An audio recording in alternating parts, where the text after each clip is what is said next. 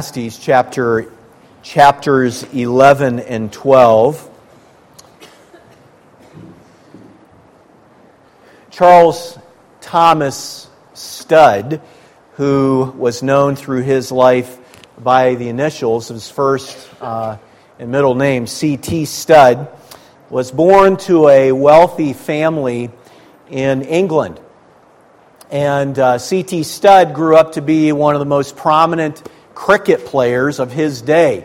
Uh, how many of you have ever played cricket before? Anybody looking around? Looking around? Have you? Okay, okay, okay. Cricket, I'll, I'll confess this to you about cricket.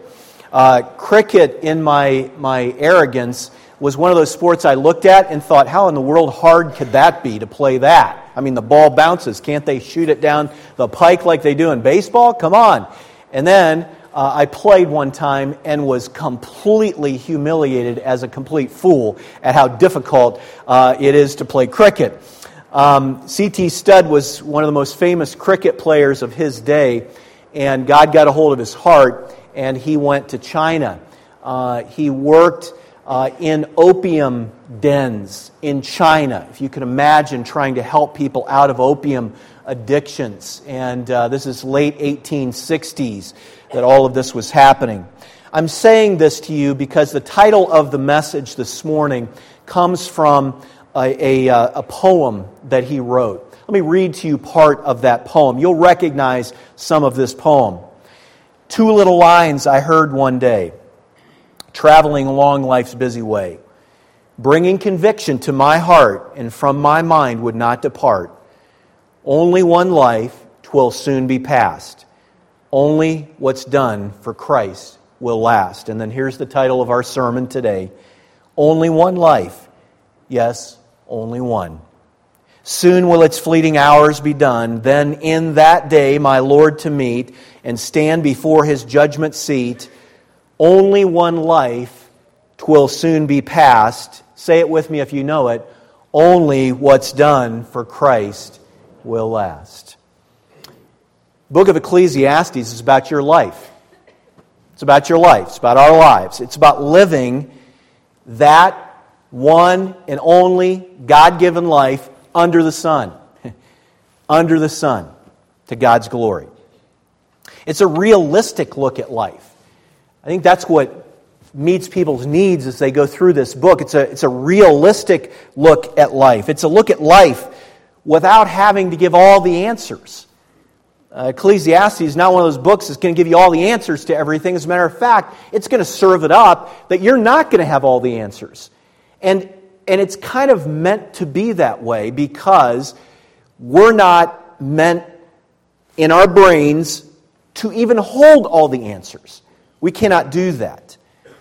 It's a book that allows us to ask hard and deep questions. It gives us space to do that without rebuking us or asking us to figure it out.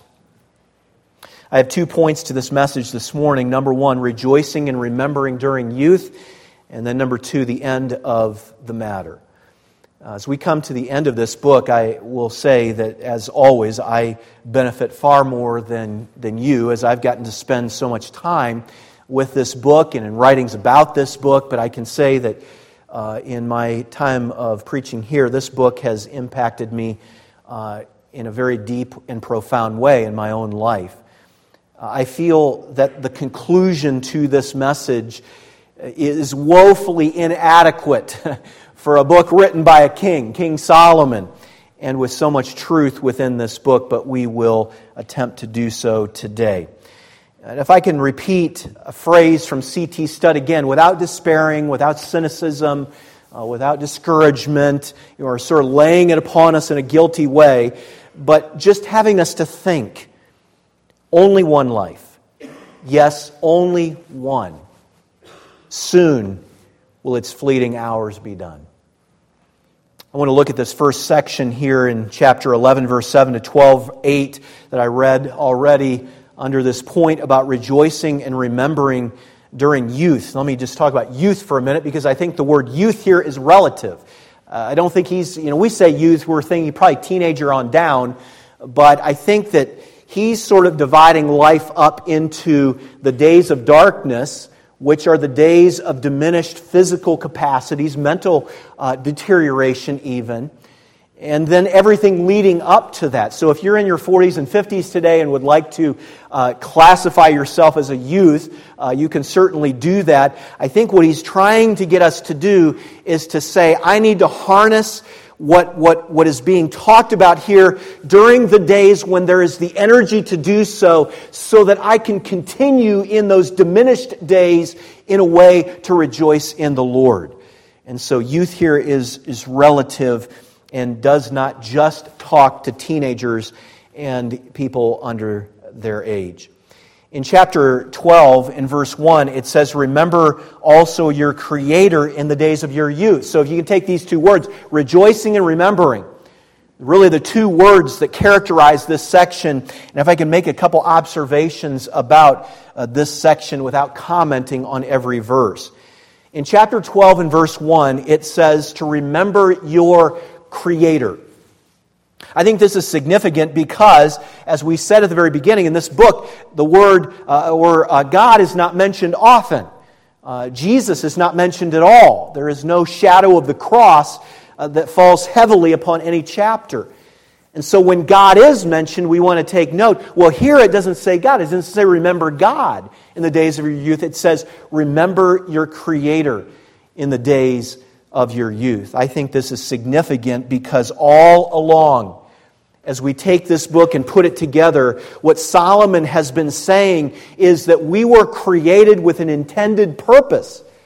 We were created, he says in chapter 3 and verse 11, God has set eternity in your heart. Uh, there's, there's a reason that even non Christian people have questions about some of the same things we have questions about because eternity is set in our hearts. There's a longing for more. And so when he says, Remember your Creator, he is telling us, he's calling us back to our intended purpose that navigating life now in its brokenness, in its crooked way, is not all there is because there's something more coming. And this right here isn't to be despised. It isn't to be, I can't wait until this part is over. Because he even says in this text that we read that it's even incumbent upon older people to rejoice. It isn't just for young people to rejoice, and older people have permission to be curmudgeons and to gripe. It's to rejoice in all the days of our lives. But we have to remember that we were created with an intended purpose. As I pointed out earlier, but we'll say again in chapter 12 and verse 2, he's using creation language here sun, light, moon, stars. All of this now, though it is broken, is for something else. A second observation I want to make about these verses that I read and take a little more time to comment on is that in verses 8 and 9, there is a strong command to rejoice. So I don't want to pass over this because, as we've mentioned many times in this book, there are so many times where Solomon is going out and he's observing things. He's not coming to a moral conclusion about something, he's just observing things and then just saying, This is what we see. There's injustice and poverty, and there's this, and there's all kinds of things without giving us a conclusion to that. Here, he gives us an imperative and tells us to rejoice. So we want to stop on that for a moment and talk about this. And by the way, I said earlier, I'll say again, this is not just for youth because it says in verse 8, rejoice in all your days. In all your days. This practice is especially encouraged during days of light. And if I could put that weight on those of us, you who are young, and now I'm talking to teenagers and people in their 20s, people in their 30s, that there is a temptation for us to always think we'll rebound, we'll get back, we'll recover. This injury is not forever. We can get back. We, we're strong. We can do it. And to forget God in those things. But He admonishes us to think during these days of light. If I could read have us look again at verse 9. It says, Rejoice, O young man, in your youth. Let your heart cheer you in the days of your youth. Walk in the ways of your heart and the sight of your eyes, but know that for all these things God will bring you into judgment. Now, enough has been said in this book about the dangers of life. This passage does not encourage unrestrained living. Because you may look at that and say, oh boy, walk in the ways of your heart. This heart is deceitful above all things, desperately wicked. He's giving bad advice there. No, he's said enough in the book about the dangers of life, so he's not encouraging unrestrained living. When he says walk in the ways of your heart, what he's talking about are the ways God intended for you to walk in this life.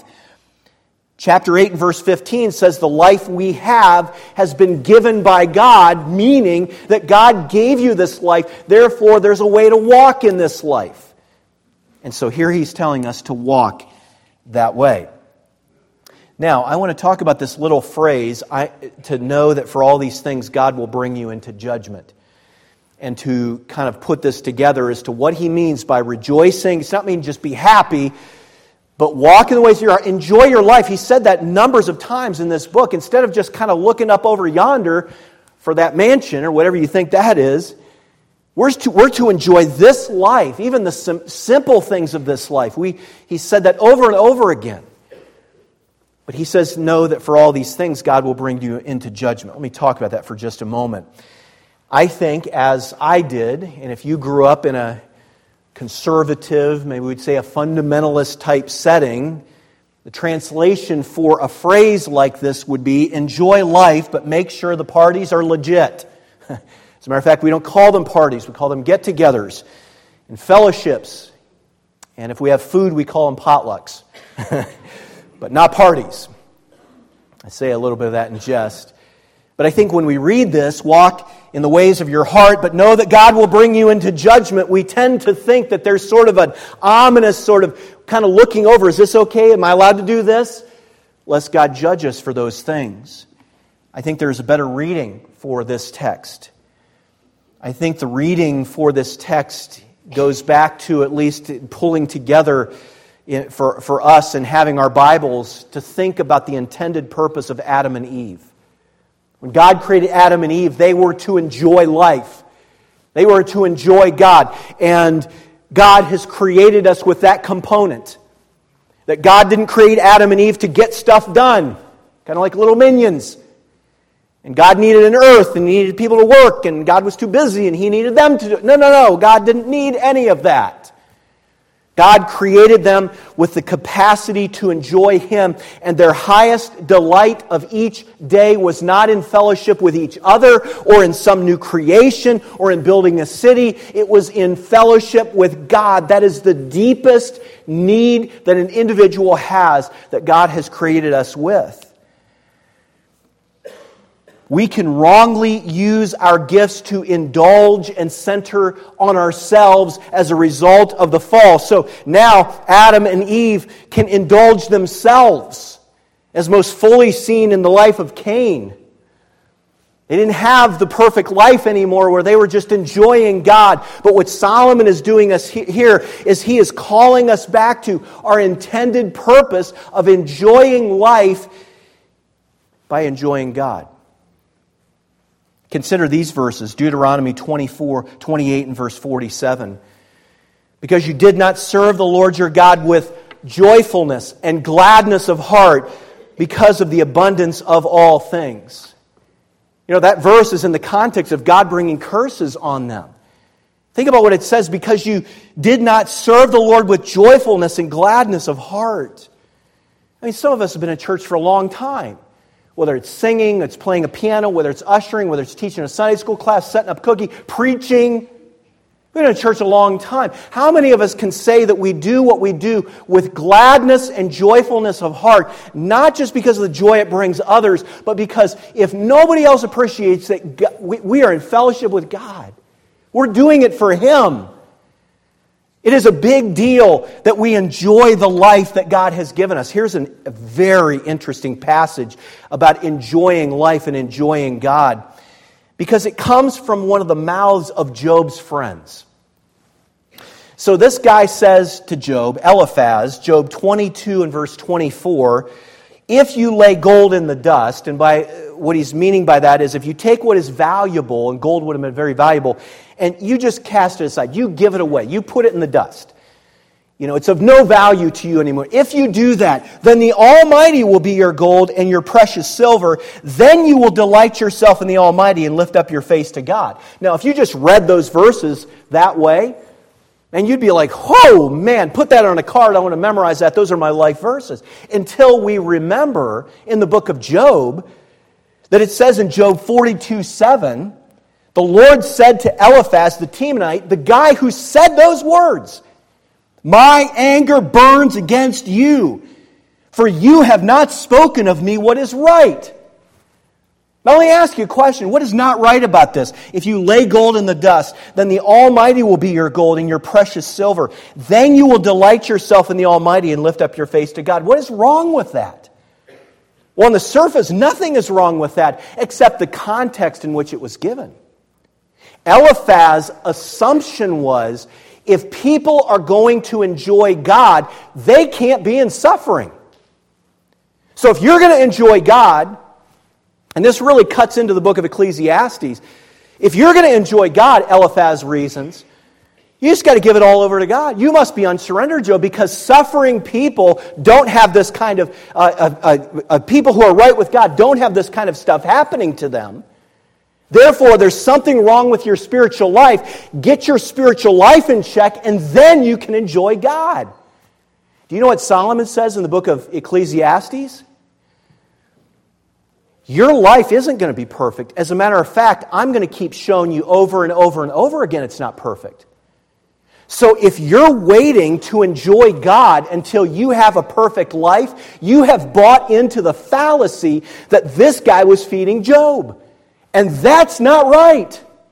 What Solomon is saying is in your imperfect life, in the things that have happened. And sometimes, folks, you can't tell whether it was your fault or somebody else's fault. Let's just say that.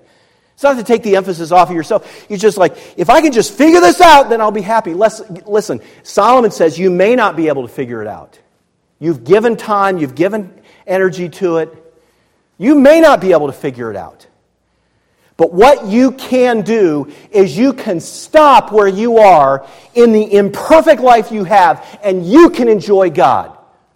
That's the emphasis of Ecclesiastes chapter 11 at the end and the beginning of chapter 12. Habakkuk chapter 3, Habakkuk I preached that on a Sunday series on a Sunday night.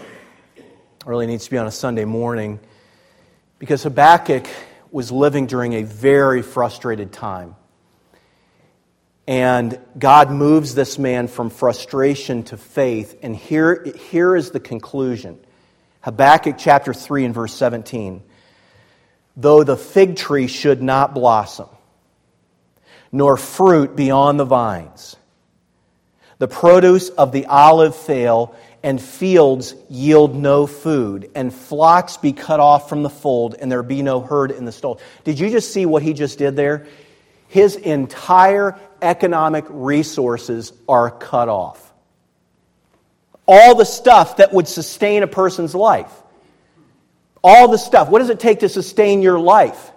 Happy marriage, happy kids, enough finances coming in. What does it take to sustain our? I mean, there's a lot of things that we would put down to say, what is it going to take to me for me to be happy? He's listing some things here. Doesn't list anything about physical infirmities.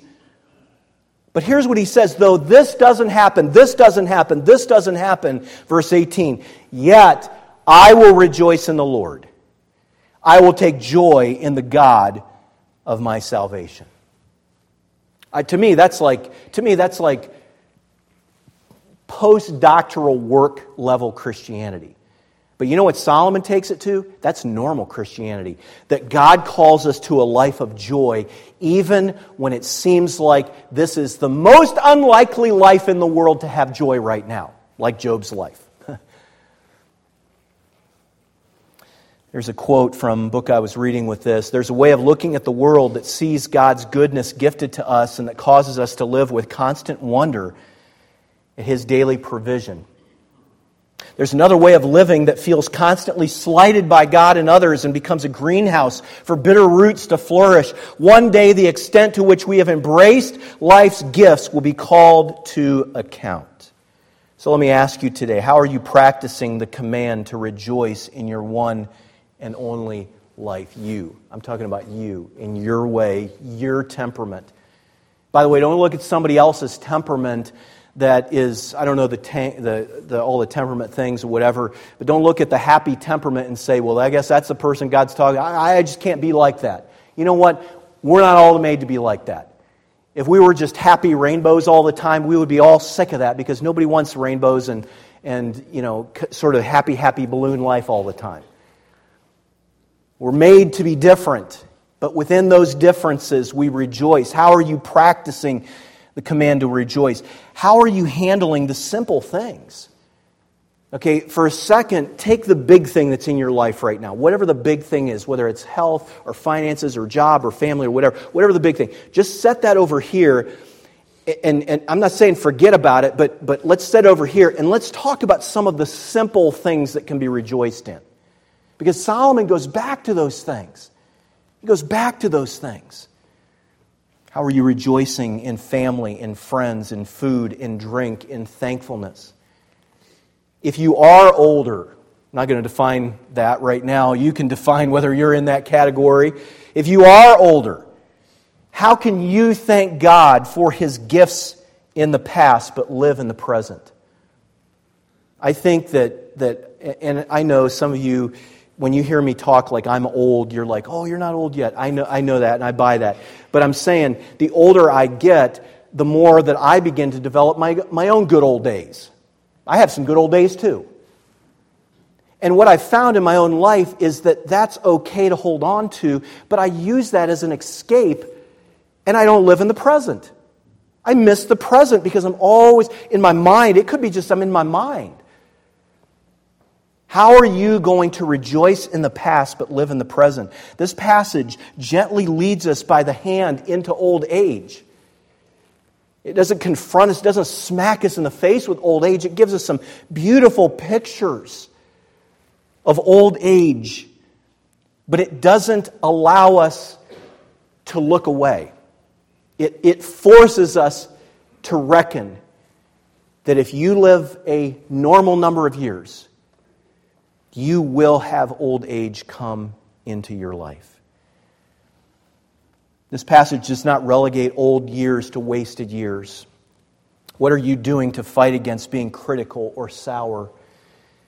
Maybe you're older and you hear this passage and you're like, you, you know you are. You're, you're just like, I am. I'm critical. I'm critical. My kid's are critical. My grand. I just can't stop it and I'm not young, and I feel like I've missed my, my window to rejoice. You haven't missed your window to rejoice. You know why?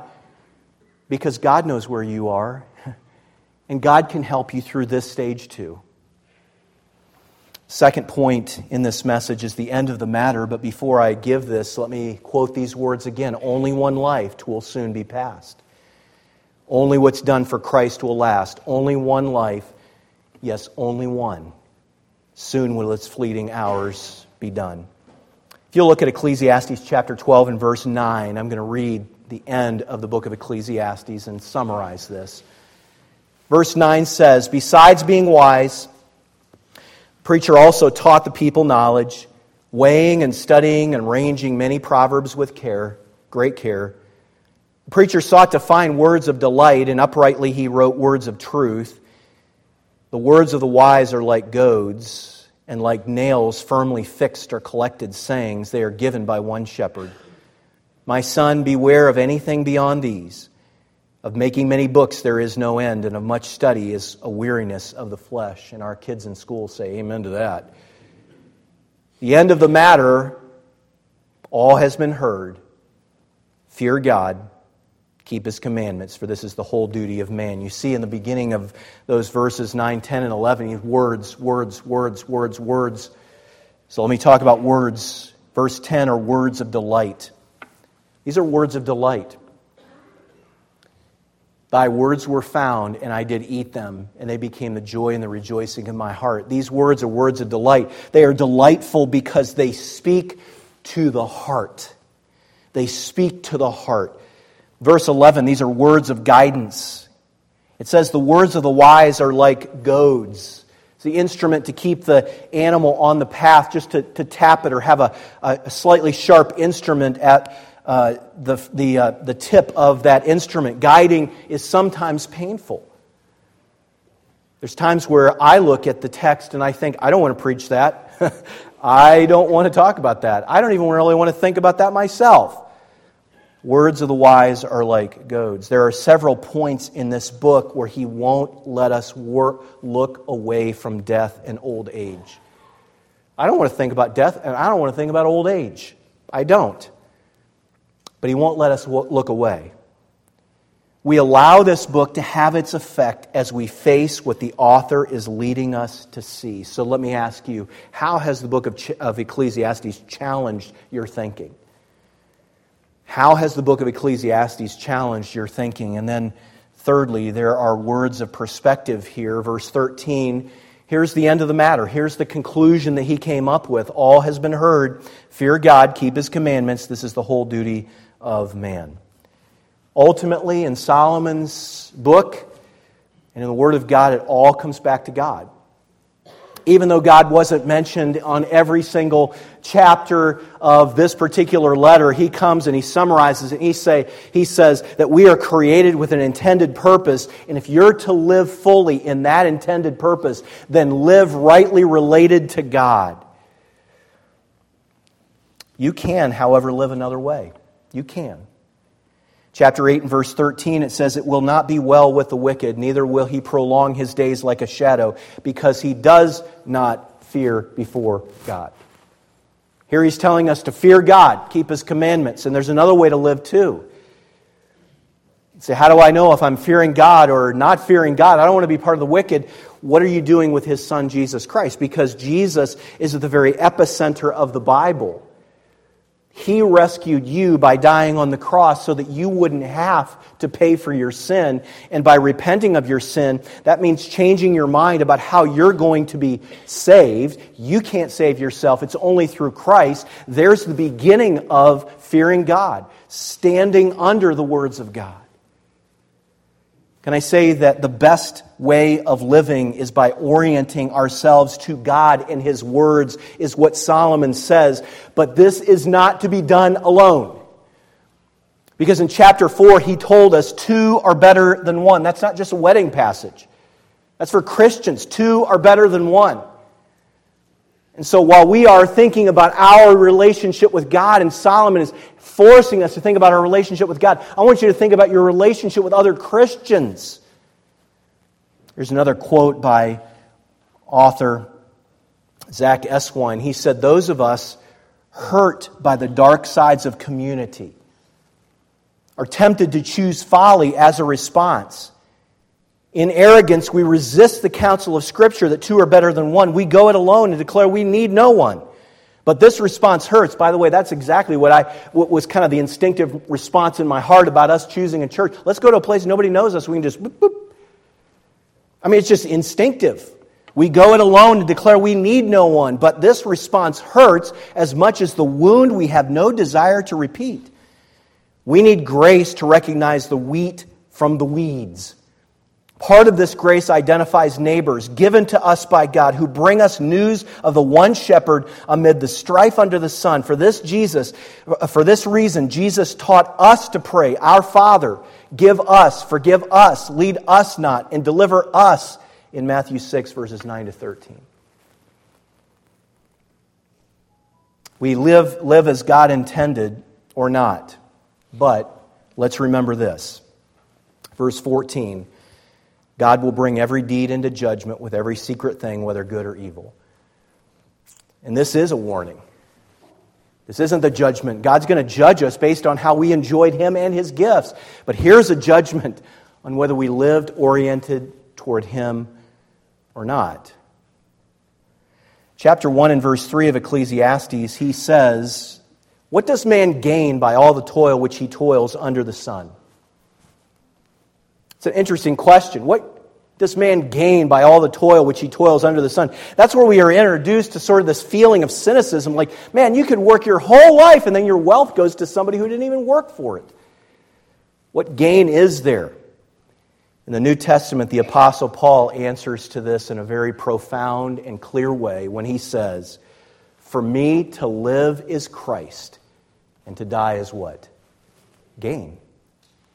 He's not talking about a morbid interest in death. We just look forward to death. What he's talking about is that for the Christian at death, we gain Christ forever. And there is great gain in living our lives oriented toward God on whatever path you have. Not going to be a perfect path. Stop looking for the perfect path. Enjoy the life you have and love God because only one life will soon be past. Only what's done for Christ will last. Only one life, yes, only one. Finish it with me. Uh, no, soon will its fleeting hours be done. You didn't know that part. only one life. Yes, only one. Josh is going to come and close us in prayer here this morning.